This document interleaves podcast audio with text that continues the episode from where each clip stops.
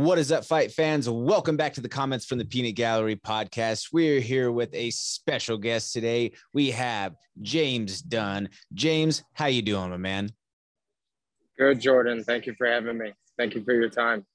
Absolutely. Thank you so much for taking the time as well to hop on. I know that I know that you got a busy schedule going on right now. You're in preparation for a fight coming up here in just a few days. That's going to be uh, that's combat night down in Duval. So why don't you tell us a little bit more about the details and what you have going on?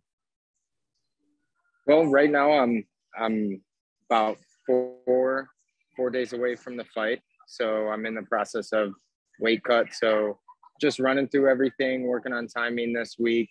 Uh, obviously, working on my weight, getting that down to 136, 135 pounds. So everything is in order. Uh, I feel good. Um, looking forward to the event Saturday night in Duval and uh, looking to put on a show. Certainly, certainly there. Now, where can people follow you on social media so they can keep tabs on everything going on fight week all the way through fight night? You can follow me on Instagram, James underscore Dunn 89. You could also find me on Twitter, Facebook, TikTok at JD MMA 89 or 1989. So pretty much go look, follow for all the action, upcoming fights, content that I put out. Um, be good time. Awesome. Now you've had a little bit of a switch up as far as your opponent goes. How has that played a, a role yeah. into your preparation, especially with it being for uh, with a strap on the line? Obviously, you know this is a uh, there's there's some heightened sense of urgency as far as this fight goes, right? I mean, there's always going to be a sense of urgency because there's someone that's going yeah, in there and trying yeah, to, sure. you know, trying to take um, your head off. But you know, when, when, it when there's a title on the line, like there's there's a little bit of prestigiousness to the bout, right? For it sure. something. I, I I I totally agree. Yeah, this fight is is way more personal, um, just because it kind of marks the 10 year mark of me practicing martial arts, competing, really honing in on this craft and making it a career, not just a hobby, not just something I do after a nine to five. Um, you know, this is years of dedication and years of hard work that I've put in to get me to this opportunity. So it, it does have that much more weight and uh, meaning, if you will. But there, there really isn't a pressure that I feel, which is good because it's like going into a fight, fight week, feeling like I have nothing to lose, which I really don't. Um, you know, it's just going out there and doing my job and having fun, which I'm looking forward to Saturday night. And I, I really encourage everyone to tune in and and watch the watch the show. And again, just so in case people missed out on that part, where can people watch the fight? Where it what's the streaming situation? What's all that look like? So if you go to my Instagram, James underscore Dunn 89, I actually have my link tree on my profile and they could follow all the links for upcoming fights, uh, the pay-per-view. It's there's a link on there to purchase tickets if you live in Jacksonville or the Duval area. You know, come out and see the show live. I really encourage that because an a live MMA event is totally different than watching it on TV and you know so follow the links. James underscore done 89 Instagram. Definitely go check it out. Definitely there. Now you're fighting out of Chicago top team, having to make that trip down to Jacksonville.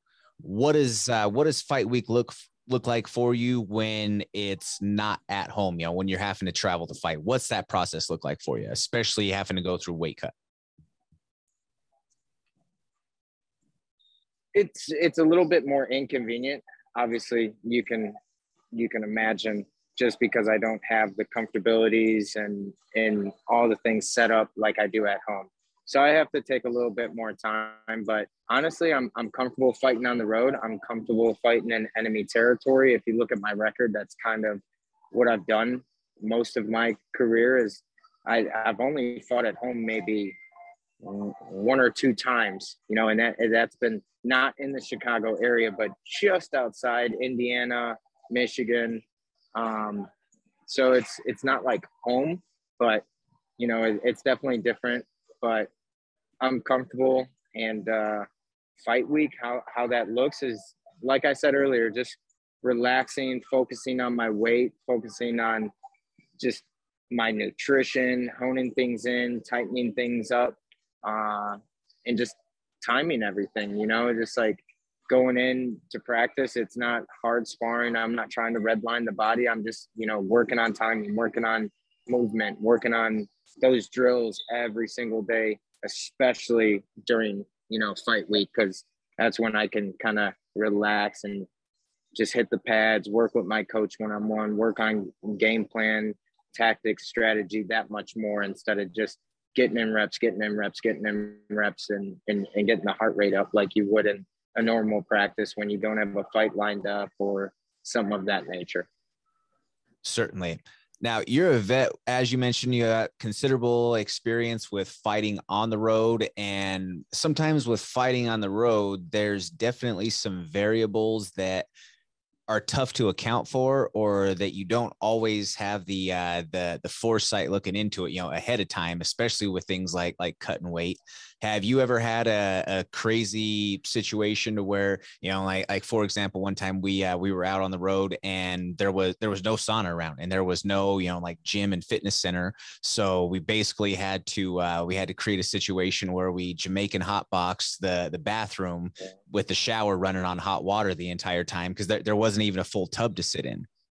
So it was yeah, it was just I've, it was I've middle of nowhere situation. To, uh, but yeah. I've definitely had to improvise and uh, figure out a way.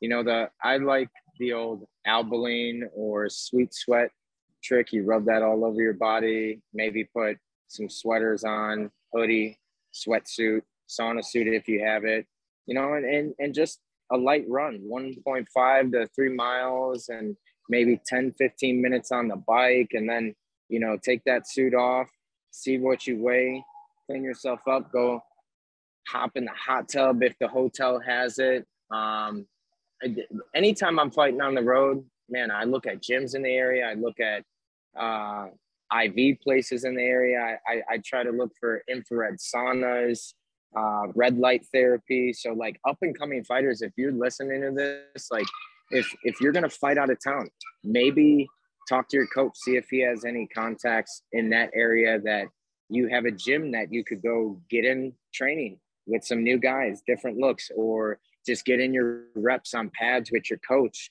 But that gives you a facility. Look at gyms in the area. Do they have a sauna? Do they have a hot tub? Do they have a heavy bag? Can I get in work on the bag, cardio, or bike and and cut the rest of this weight you know like i try to stay 10 to 12 pounds over um, leading into fight week. And that's when i really start to scale things back and and hone in on everything. But you know it's just like i get a feel for the area and who i'm fighting what i'm what i'm doing because like anything in life uh, when you understand it more when you understand your opponent when you know them it's it's that much easier to get the job done you know? Certainly certainly.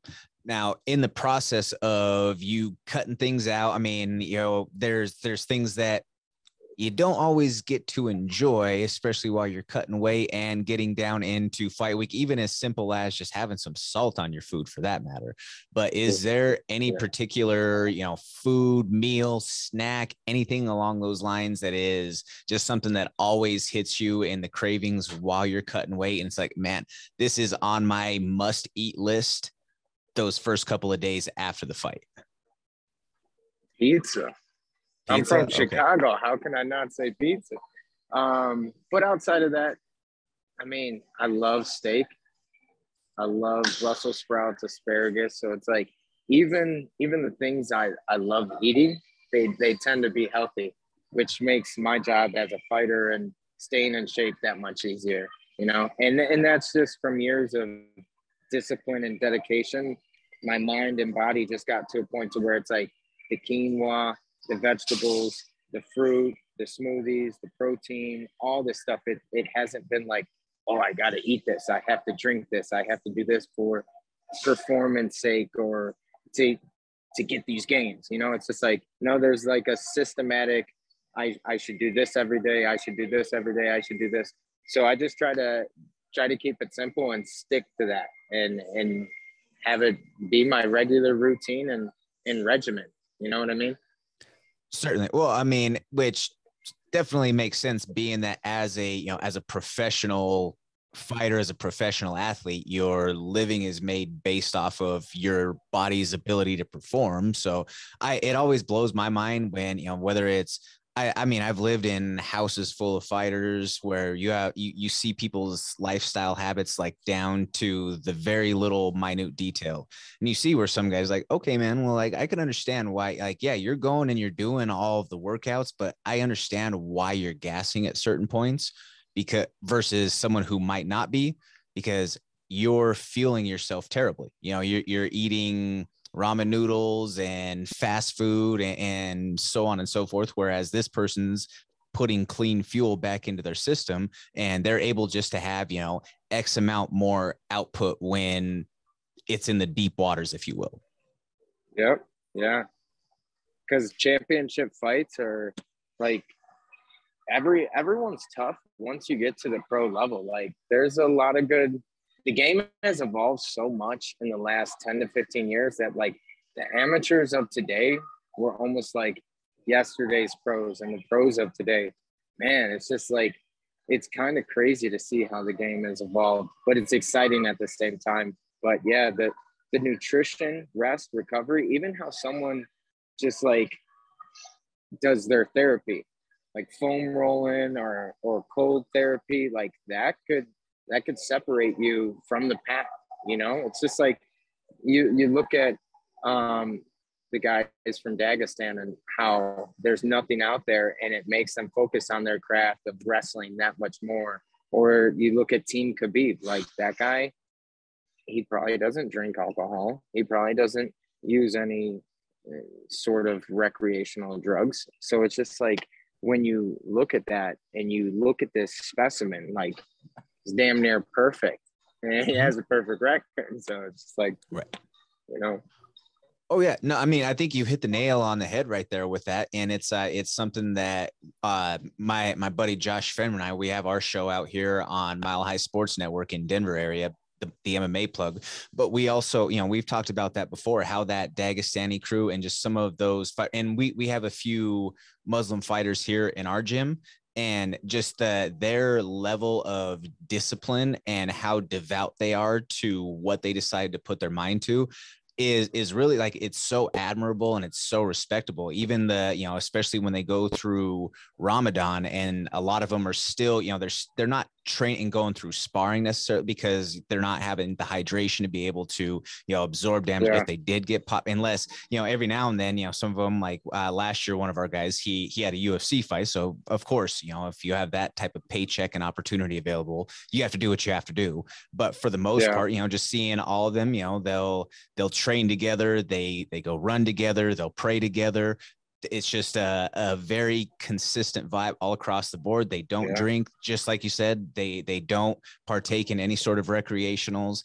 All it it's all about their family. It's all about their you know God and, and giving focus, back. Man, I have a I have a couple Muslim brothers that train at Chicago Fight Team, and they're they're they do pad work with me. They're pretty much like my fighters, you know. And and I had one guy recently um, fight during Ramadan, fasted nothing, and he went out there and he showed out and held his own, you know, and, and things like that are very honorable and admirable, but it, it speaks measures to, to the guys around them. And I think that's, that's the reason why they have that sort of special brotherhood. When you look at the Muslim culture and, uh, anyone, even like it, it, religion doesn't even matter. Let's not even take that into consideration.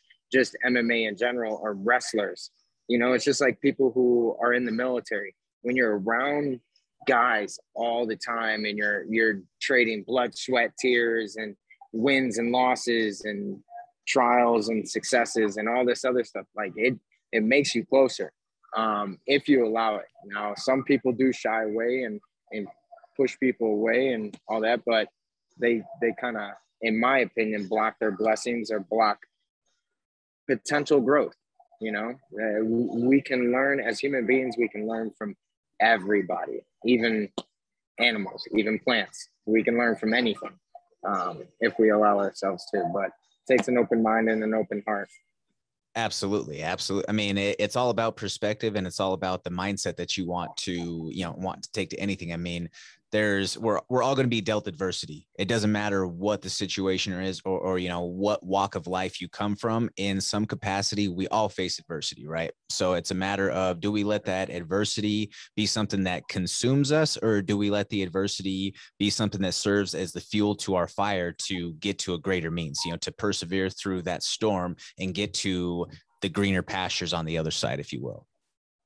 But I want to circle back to something that you said earlier about the evolution of the game and about how it's just happening so quickly. And I, I do 100% agree with you. I, I do a lot of commentary for local level shows, whether it be Muay Thai to kickboxing, straight boxing, MMA, all that out here in the front range and in the Denver area and the growth and evolution of some of these young kids that we have on our cards is it's just it's unbelievable. The 18 and 19 year olds that we're seeing coming in on the MMA scene, or even I just I, I did some Thai fights this last weekend where we've had uh, we've had 12 year olds, we've had 16 year olds, they're some of the most technical fighters on the entire card whenever we have these young kids on there. There's a couple of kids out of Tim Means gym from uh, from Albuquerque that's fought on our cards and they're they're 20 years old, but you see how well-rounded of fighters that they already are and it just it blows my mind that someone at 20 years old has the skill set that they do. And now we I I got to call some of their first fights as amateurs. They're both now uh, one of them for sure is pro. He's uh he's He's at least he's either two and 0, 3 and 0 in the CFFC signed to CFFC.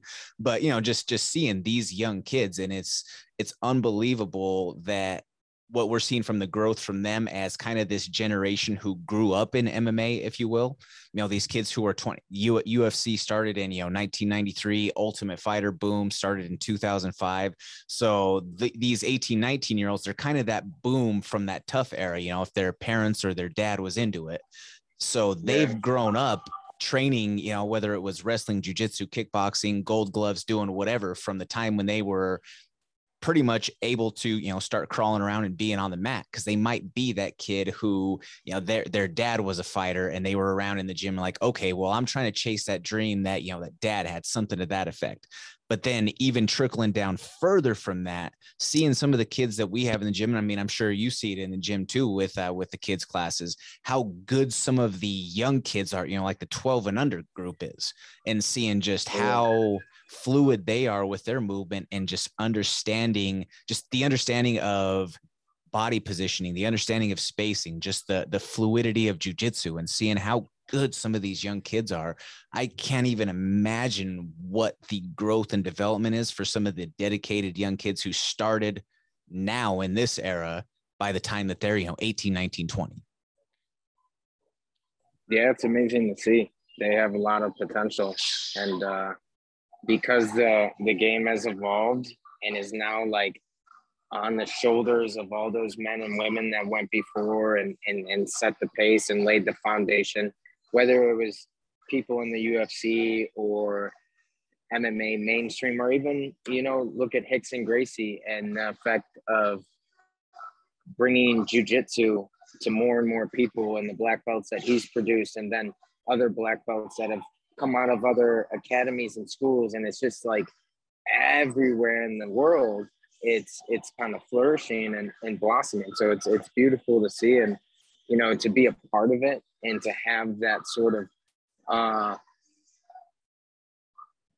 kind of like responsibility because I am a veteran of the sport. I do jujitsu. I am a practitioner. So it's kind of like my job to show the benefits that come from this and how this is a positive influence, especially on kids, you know, building characteristics like a hard work ethic, perseverance, honesty, so on and so forth. You know, it's just like it's great for kids and, that's and i didn't even mention the self-confidence that you get from it you know so certainly and i think personally you know it be if if kids do martial arts and especially if if you, they go through and you know i mean wrestling's a little bit more rough so i get it that's a little bit of a different breed but even if kids just did fundamental basic jujitsu just uh, i mean even a few weeks worth i feel like you would see the amount of bullying significantly reduced because it is a it, it is an extremely yeah. humbling experience.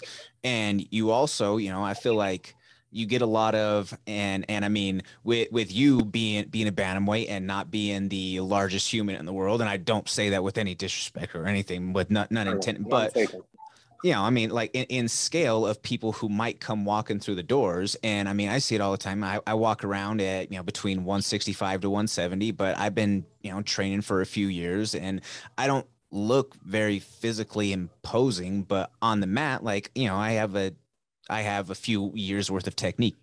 You know, you, and you know how that goes. You know, you have sometimes you have these big muscle bound guys who have, you know, former football players or just that that beach body physique, if you will, you know, the, those super show me muscles. And they come in and they yeah. they want to they want they, they think that they're they think that they have a lot more ability than they do exactly. They think that they have a lot more capability than they do. And then even, you know, with some of our, with, you know, with some of our, our women or our teenagers for that matter, that are technically skilled, they go out there and they get submitted, you know, however many, you know, a dozen times in a five minute round. And it's just one of the most humbling experiences to them. Cause like, wow, like I thought I was tough. Or, you know, like, I mean, even when I first started training, I, I, I wrestled when I was young. What? Yeah.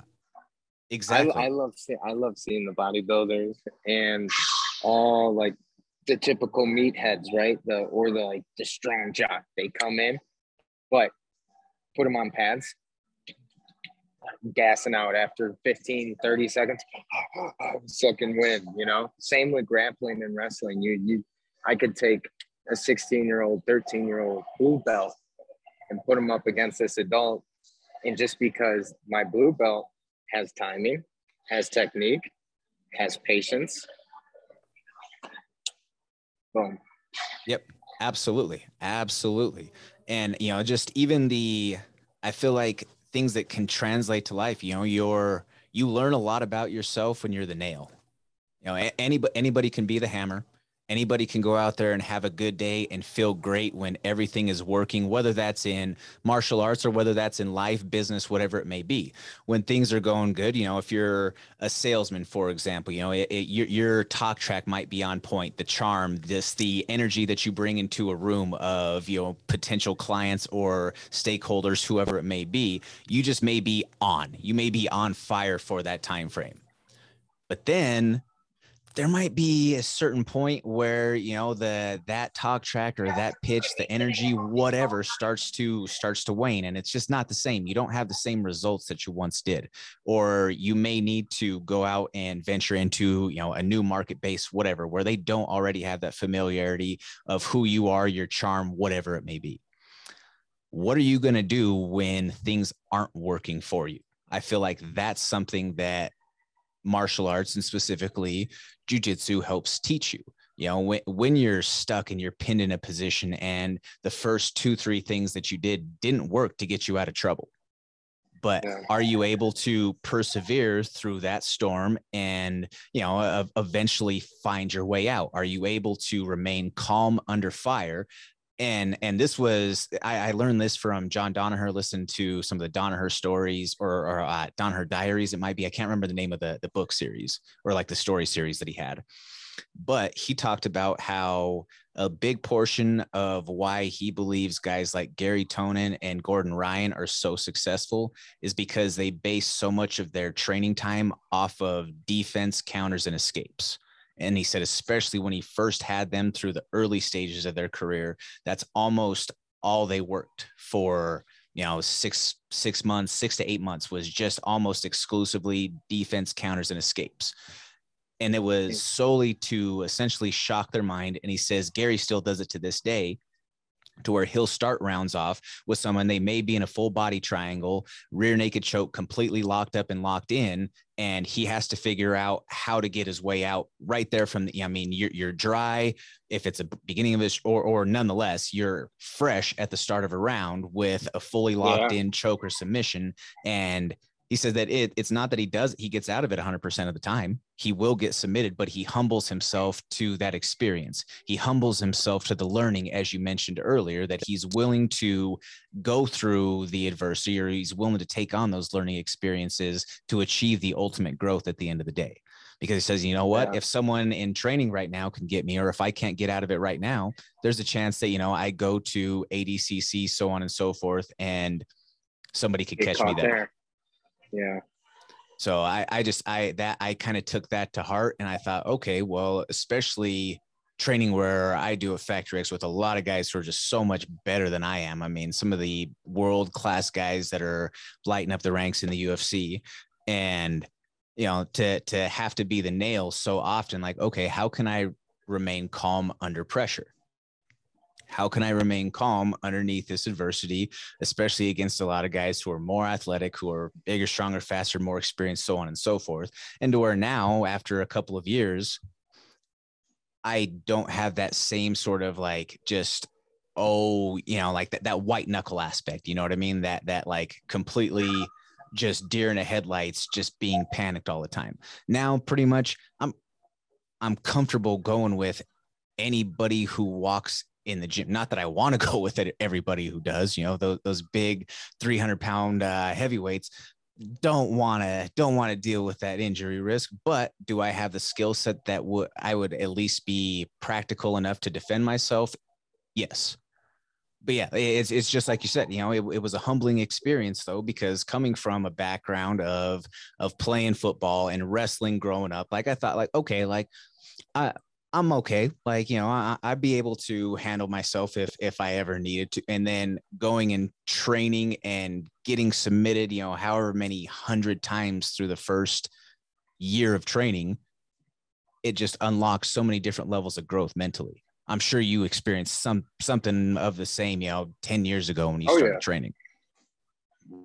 It happens almost on a weekly basis. I see something new, learn something new. I'm reminded of something that I've learned in the past, or it has a new spin, new variation on it. Oh, this here RNC, this Kimura, this Americana. Like there's just refining the game because there's only so many techniques in Brazilian Jiu Jitsu. There's we only have two arms, two legs. Okay, so we only have two fists, two knees, two elbows. Like there's only so many boxing, kickboxing techniques, combos.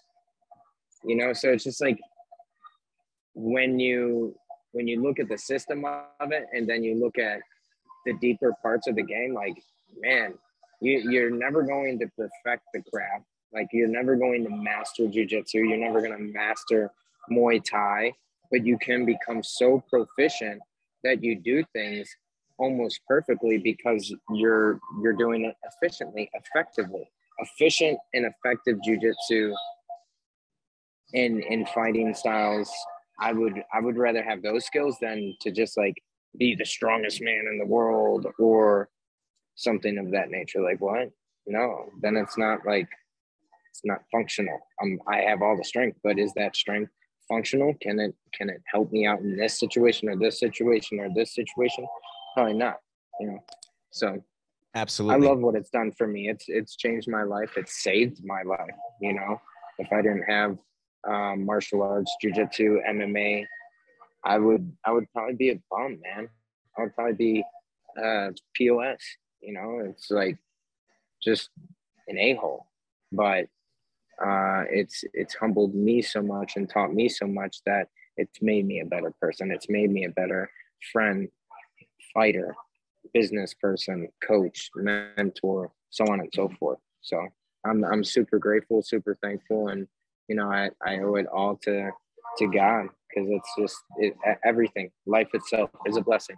So definitely let's peel the layers back here for a little bit who was or what was kind of your driving force or inspiration to start fighting and training way back in the day when you did Man, so I I grew up watching fighting like Jens Pulver, Uriah Faber, W WEC days, then the early days of the UFC, and it was just a sport back then. It was just something that like I liked to watch on TV, and I was more focused on playing hockey, playing lacrosse, football, because those were like my three main sports.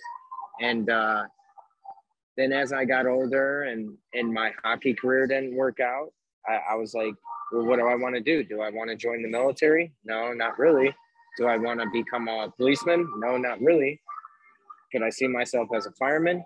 Yeah, I could, but I don't want to do that right now. I was still young, had no kids, still don't have any kids. I wasn't married, still not married, but it's just like I had every opportunity to dedicate myself to going to college, getting a degree, or finding a profession and and dedicating my time and, and building it. And I chose the college route, but because of finances, it didn't work out. And I had to take some time off. And during that process, I found MMA and jujitsu. And I knew from the moment I stepped on the mats that I wanted to fight. You know, because at that point in my life, I was I was a former athlete, uh, and I went to college in pursuit of expanding my my mind and my heart, like more on a theology and philosophical level, because I, I was very athletic growing up and I always played sports, but it, it as a young man around like 18, 19, I kind of felt like I was missing the more intellect side. So I wanted to go to college and, and pursue certain degrees and, and work on that side of, you know, myself as a human being and improve. And during that whole process, like it came full circle back to where it's like I didn't achieve this great intellect or think I was a genius, but it was just like, okay, I'm learning from life. I'm learning from other people. I had a couple mentors. I'm learning from my sports. I'm learning from the books and podcasts and articles I read.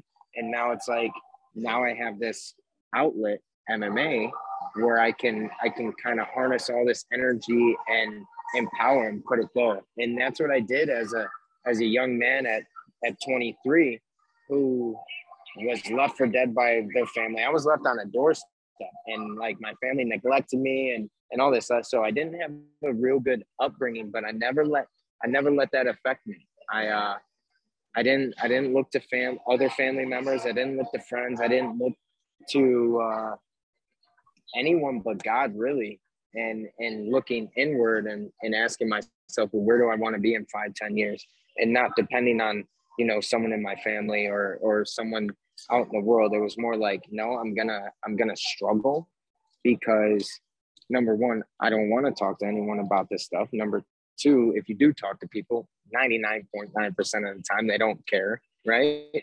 So it's just like i'm just gonna keep quiet. I'm gonna be patient. I'm gonna let patience have a perfect work and i'm gonna i'm gonna let this affect my life in a positive way and build up resilience and kind of a, a, a toughness. And I didn't ever look at myself as like a victim. Oh, well, my mom left me on a doorstep and my dad worked all the time and neglected me. Uh, I'm a victim. Oh, I grew up in poverty and blah, blah. I know I'm gonna make the best of this shit. I don't care what cards I've been dealt.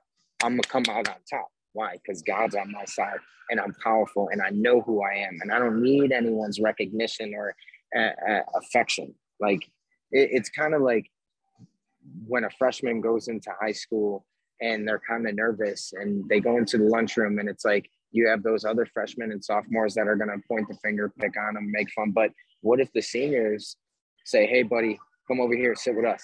In that moment, in that moment, he, he or she, that freshman, experiences more love and and affection from those those like higher ups, right?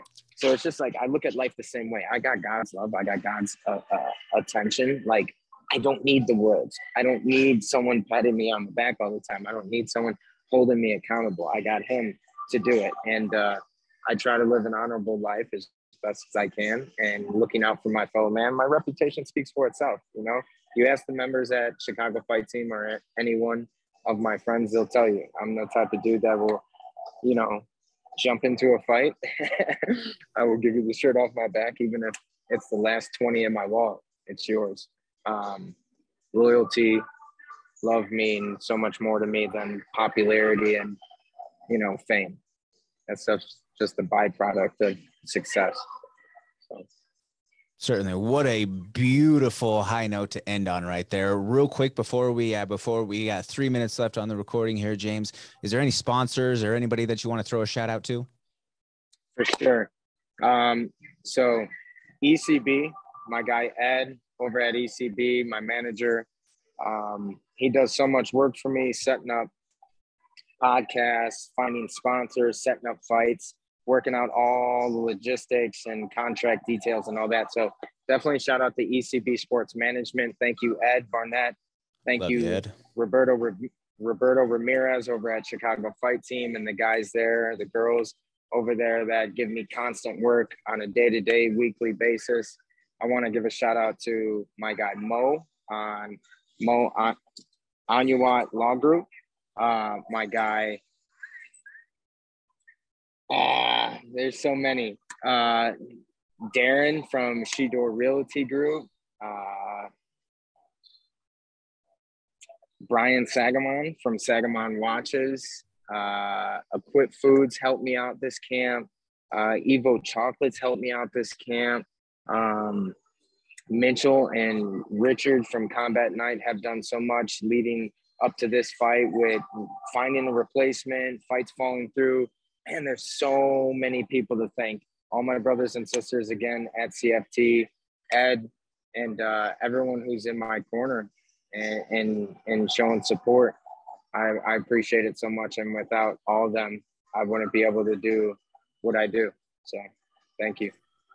Absolutely. And you know, you you have to be able to have that strong supporting cast to be able to support the dreams. So make sure that if you guys are out there that you give James a follow along. We'll have that social media follow posted right up here on the screen. Make sure that you go give him a follow right there. This is the Comments from the Peanut Gallery podcast. You can give us a follow along online at Comments from the Peanut Gallery on Instagram, at Peanut Podcast on Twitter. If you would love to support the show and the brand, make sure that you download this episode on Spotify. Make sure that you tune in this week. Hit that link tree link in James's Instagram to be able to watch that combat night card. He's going to go out there and get that title this weekend. I'm Jordan Kurtz with comments from the Peanut Gallery, and we will see you next time. Thank you so much for watching. Please hit that like, share, and subscribe button. That helps us continue to produce this original MMA content and bring it for you every single week. Tune in to the MMA plug presented by DenverSportsBetting.com on 98.1 FM, Mile High Sports Radio on Wednesday nights from 6 to 7 p.m. or live stream at DenverSportsBetting.com slash radio.